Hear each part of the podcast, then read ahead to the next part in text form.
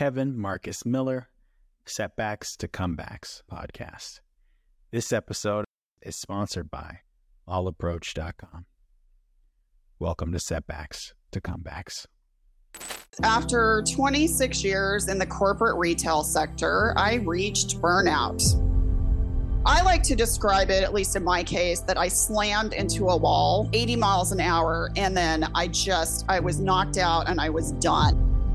I was getting, you know, stomach issues. And I ended up going to a gastroenterologist and I thought I might have stomach cancer because it was just getting so bad that I had to just kind of plan my life around, wow. you know, the nearest bathroom, which is awful. And I was just, I was really, I was concerned. And he said, no, you're just really incredibly stressed. Well, I ended up being on three medications and it was getting so bad. It's awful. And, you know, when your attitude starts to change and yeah. you don't, you're so immersed in it that you don't necessarily think that you're being as negative as you mm. are but it's just it's just toxic and it's icky and i think about it now and i'm like ugh and it just you know it just bleeds into all areas of life in a moment of desperation i exited this 26 year career at a high paying salary without a strategy of how to replace the income Yes, I saved my marriage, I saved my mental health, and eventually my physical health, but we filed bankruptcy down the road because I didn't plan accordingly. Mm. When we allow ourselves to get to that point and we don't pay attention to those warning signs, or we just try to brush them under the carpet and just say, well, uh, they'll just go away, you know, then it gets so bad that we make a desperate decision.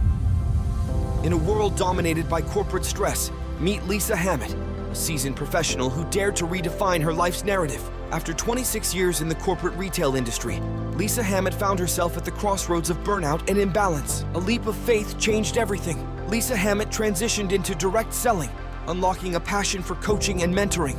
Embarking on a health and wellness journey, Lisa Hammett transformed not just her body, but her entire approach to life. In response to the pandemic's challenges, Lisa Hammett founded her success coaching practice aiming to alleviate chronic stress and unhealthy behaviors. Joining the High Performing Coach program, Lisa Hammett experienced breakthroughs, merging life coaching with health and wellness expertise. Equipped with valuable skills, Lisa Hammett empowers clients to release limiting beliefs, reset mindsets, and lead their happiest, healthiest, and most successful lives. Discover the journey from corporate chaos to a life of balance and positivity with Lisa. This is Lisa Hammett, and this is her comeback story. Hey, what's going on, everybody? This is Kevin Marcus Miller. Welcome to another edition of Setbacks to Comebacks. Well, you guys know I love a good comeback story. And to be honest, this is somebody whose story I'm not 100% familiar with. So it's going to be very good. And I'm going to ask very inquisitive questions. But it was introduced by somebody that we both know. Shout out to Steve. And uh, I'm, I'm glad to have you on the show from burnout to Best life. Best life. Lisa yes. Hammett, how you doing? Nice to meet you. Fantastic. Great to meet you too, Kevin. Pleasure. Pleasure. Okay, curveball question kind of right off the bat. Just mm-hmm. very curious. Are you one of those people who feels like everything in life is a lesson, or do you feel like some things just ain't lessons? I gotta know well, for me. I gotta know. Hmm. So I do believe that everything is a lesson. Okay. However, when it's particularly challenging, mm. we may not necessarily see the lesson mm. or the gift and opportunity at that time. Okay. And it's a matter of, okay, if we can't find that, mm. then we need to accept it and just kind of move on because it kind of falls into that category right. of you can't change it. That's the reason I ask you that is because sometimes I have those moments where I'm like, I think I learned my lesson after my first cardiac arrest. oh my gosh. Yes. I think I got it. I think I got it. You know, yeah. so I was very curious to hear where your yeah. where your thought process was at there. So I like your approach. Okay. Thank you. Yes, you Very know cool. firsthand. Holy yes. cow. yes. Ah. Absolutely. So one of the things that I got to ask right off the bat as well is who is someone that you would say, hey, this this person resembles what Lisa is about? If you were to sum it up, would that be like a Tony Robbins, David Waldie? Who would that type of uh, coach that you embody as kind of a life coach? What would that look like? Well, she's not really a life coach, but somebody who I aspire to be like. And I'm putting it out in the universe that I will be on her podcast, Brene Brown. Everyone loves her. I love her. I do. She is such a great thought leader. I can't tell you how many times I've listened to her vulnerability um, TED Talk. Yeah, her podcast is is great. I love her books. Mm. She just makes you think, mm. you know, and and she's she's so open to being just vulnerable in mm. front of people and saying things that other people wish they could say, and they're like, mm. oh, I don't know if I can go there, you know. But she's oh just love her. And I'm going to meet her one day. I'm yes. in the Dallas area. She's in Houston. We're not that far away. So we're going to cross somehow. Mm, I love that. Mm-hmm. I think you could make it happen on the internet. Mm-hmm. I think I so do. too. Love it. Okay. Yep. So the comeback, let's talk about the setback. So, what I don't know anything about your story, but what I do know is that anybody that's introduced to me they got a really good comeback story. We just mm-hmm. interviewed somebody who fell from 40 feet in the air, paraplegic, came to be a, a, professional athlete in the paraplegic Olympics and won medal. Wow. That like hit me home. I was like, maybe I don't wow. have it so bad as a, I know 13 cardiac arrests is a lot, but maybe I don't have it so bad, you know? Wow. So what, mm-hmm. what is your setback and, and let's walk through the comeback. Okay. So, to start with, after 26 years in the corporate retail sector, I reached burnout. Mm. Mm. And we, that term is like so loosely right. said now that everybody's like, okay, great, whatever. You know, mm. everybody has that. So I like to describe it, at least in my case, that I slammed into a wall you know, at like 80 miles an hour. And then I just, I was knocked out and I was done. I had no wow. more like mental bandwidth to continue to exist in mm. the toxic environment that I was in. Mm. I had, you know, siloed myself into an industry, not intending to go into retail out of college, but I did. Mm. And it was fast paced and exciting, but it was also incredibly stressful. And yeah. it's so indicative, you know, based on the economy. And it's just, really stressful. And then when I went into the corporate part of it, the pressure was ridiculous. Mm. And I happened to be in a really bad toxic environment. And, you know, we don't heed those warning signs. And now I would know what to think about. But oftentimes, you know, you just kind of get foggy headed some days, little, you know, just forgetfulness. And we think, oh, I'm just kind of tired, whatever. Right. Okay, that could be a precursor to chronic stress. We don't think about that. And then mm. obviously, you know, tension headaches. But then in my case, I was getting, you know, stomach issues. And I ended up going to a, not to be gory, but a gastroenterologist. And basically, wow. you know, I thought I might have stomach cancer because it was just getting so bad that I had to just kind of plan my life around wow. you know, the nearest bathroom, which is awful. And I was mm-hmm. just, I was really, I was concerned. And he said, no, you're just really incredibly stressed and wow. you need to get this under control or you're going to end up you know with a lot of health problems well i ended up being on three medications and then i i had known my husband for 7 years prior to getting married but hmm. we had only been married a couple years and it was getting so bad i mean he he told me as well he's like i love you but i don't like you and you have mm. got to get hmm. out of that job because it is it's killing you it's killing us it is it's awful and you know when your attitude starts to change and yeah. you don't you're so immersed in it that you don't necessarily think that you're being as negative as you mm. are but it's just it's just toxic and it's icky and i think about it now and i'm like ugh and it just you know it just bleeds into all areas of life so mm. in my case it just got so bad i just in a moment of desperation i exited this 26 year career at a high paying salary without mm. a hmm. strategy of how to replace the income wow. so yes, I saved my marriage, I saved my mental health and eventually my physical health, but we filed bankruptcy down the road because I didn't plan accordingly. Mm. So, you know, I, I did overcome it and I wrote a book that you know incorporates that incorporates that but i share that because when we allow ourselves to get to that point and we don't right. pay attention to those warning signs or we just try to brush them under the carpet and just say well they'll just go away you know then it gets so bad that we make a desperate decision and and i've seen people end marriages or end careers or make a huge financial investment into something that mm. they haven't really thought about and then that can create a lot of problems and you know i'm not saying don't do those things if mm. it's the best thing for you sure but you got to be thoughtful about it you can't mm. just mm. wake up one day and just say i'm done and then just you know create mm this this new life there has to be a process I, I guess and when so you say you were driving were, were you saying that you were literally driving did i hear you correctly and you hit a tree going 80 miles an hour no, but that's how it felt that's like. How it felt. Okay. That's how it felt. I mean, literally, I woke up one morning hmm. and the world looked gray. Wow. It was there was no color. It just, wow. in my opinion, it just everything looked gray to me. And you know, I was I was so stressed out on Sunday nights, anticipating going into this toxic environment that I mm. would physically make myself sick, and I, you know, was not sleeping well, and then I would hmm. get to work and just the tension, and it was just it was bad. Wow. So yeah. Wow. wow. So, anyways, that's my lovely journey.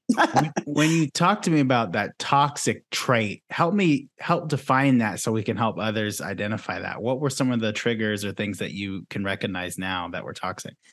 Well, in in my particular environment, there was a lot of nepotism. Okay. Which you know, not good. Uh, you feel like you're getting supported by the right people.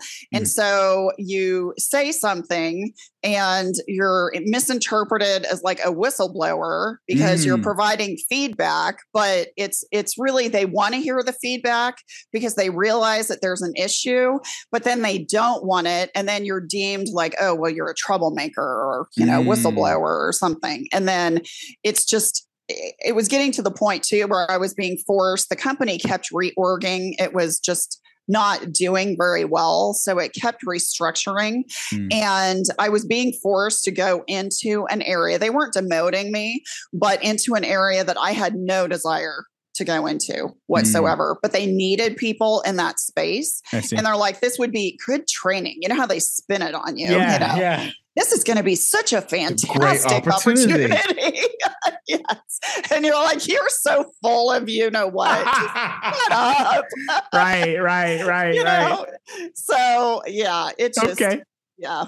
Who's the like when you think about who you were in that in that super low moment, what emotions popped up for you that you can still feel in your body today?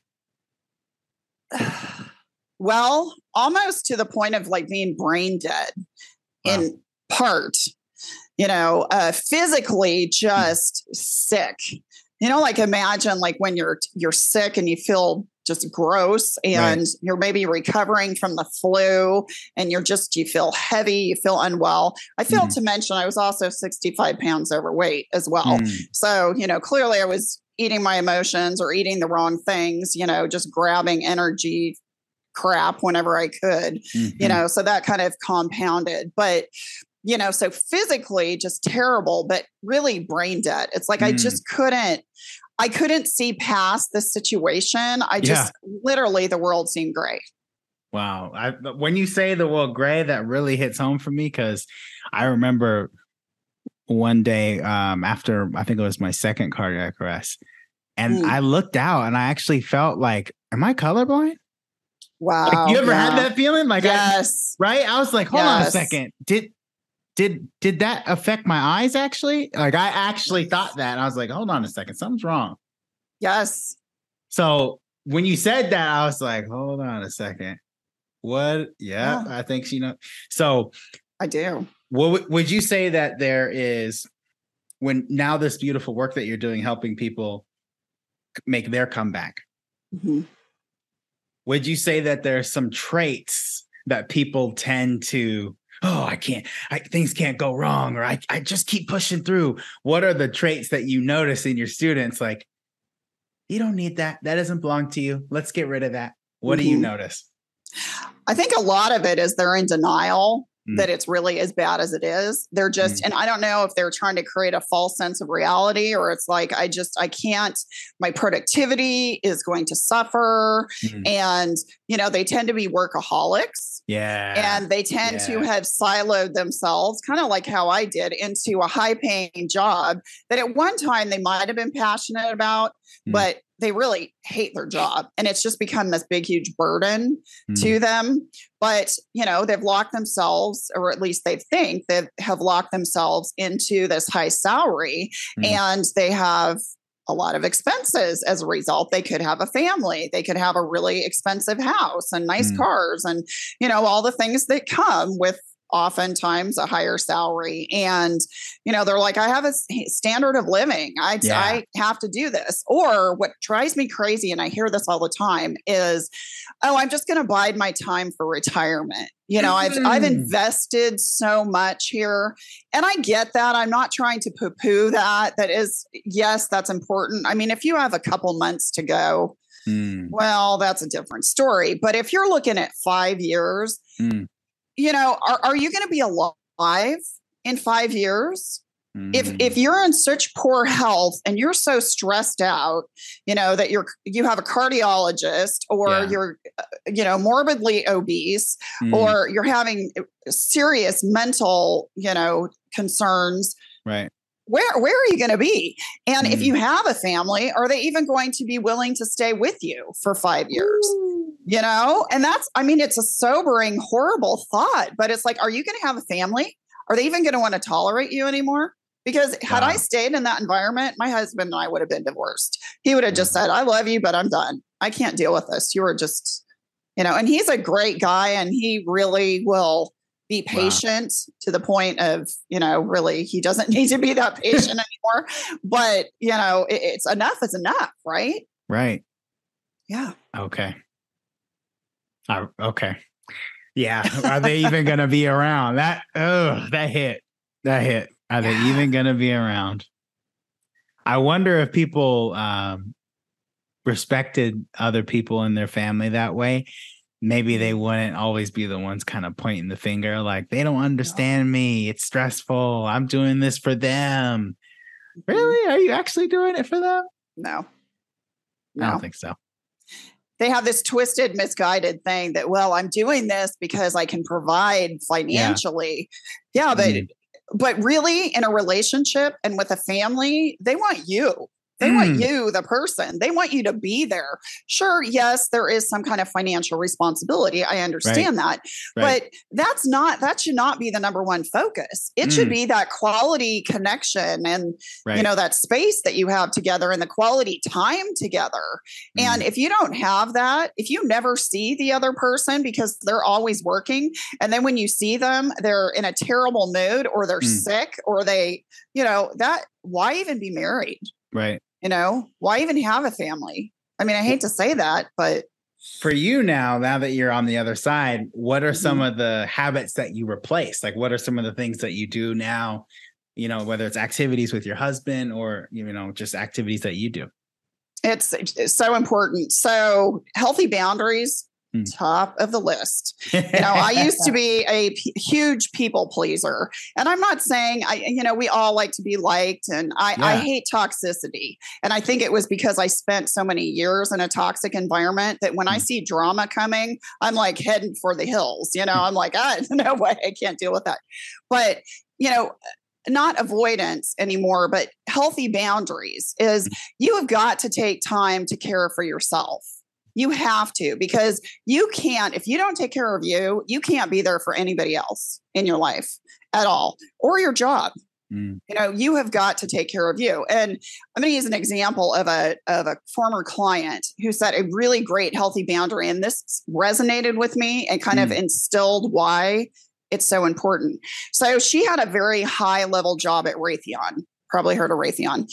And um, she was the primary breadwinner. The husband stayed home with the kids. They had two small children, and it worked really well for them. And she set a boundary that when she got home from work, that she needed 30 minutes. Mm. You know, I need 30 minutes. I will say hello, you know, at, at the door. I'm not going to, you know, just dart into my room and ignore you. But she said, I need 30 minutes. Mm. Because and some days she would just lay down. Other times maybe she took a bath or you know whatever it is. Maybe she did meditation. But she's like, I just need 30 minutes. And after that, you have 100% of my time and attention. Mm. I don't care, you know, what you need after that, but you need to give this to me.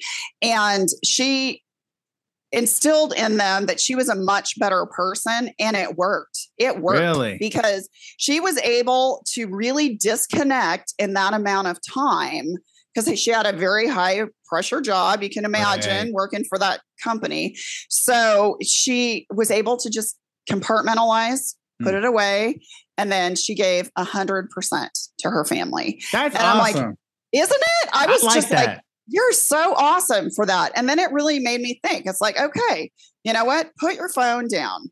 Stop. Mm. You know, it, it, doesn't matter if somebody texts you and it's right. somewhat important. You know what? The world's not going to implode. Just mm. put your phone down.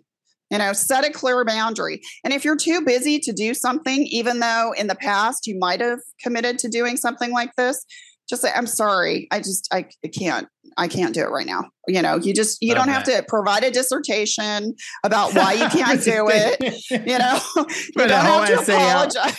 I know, right?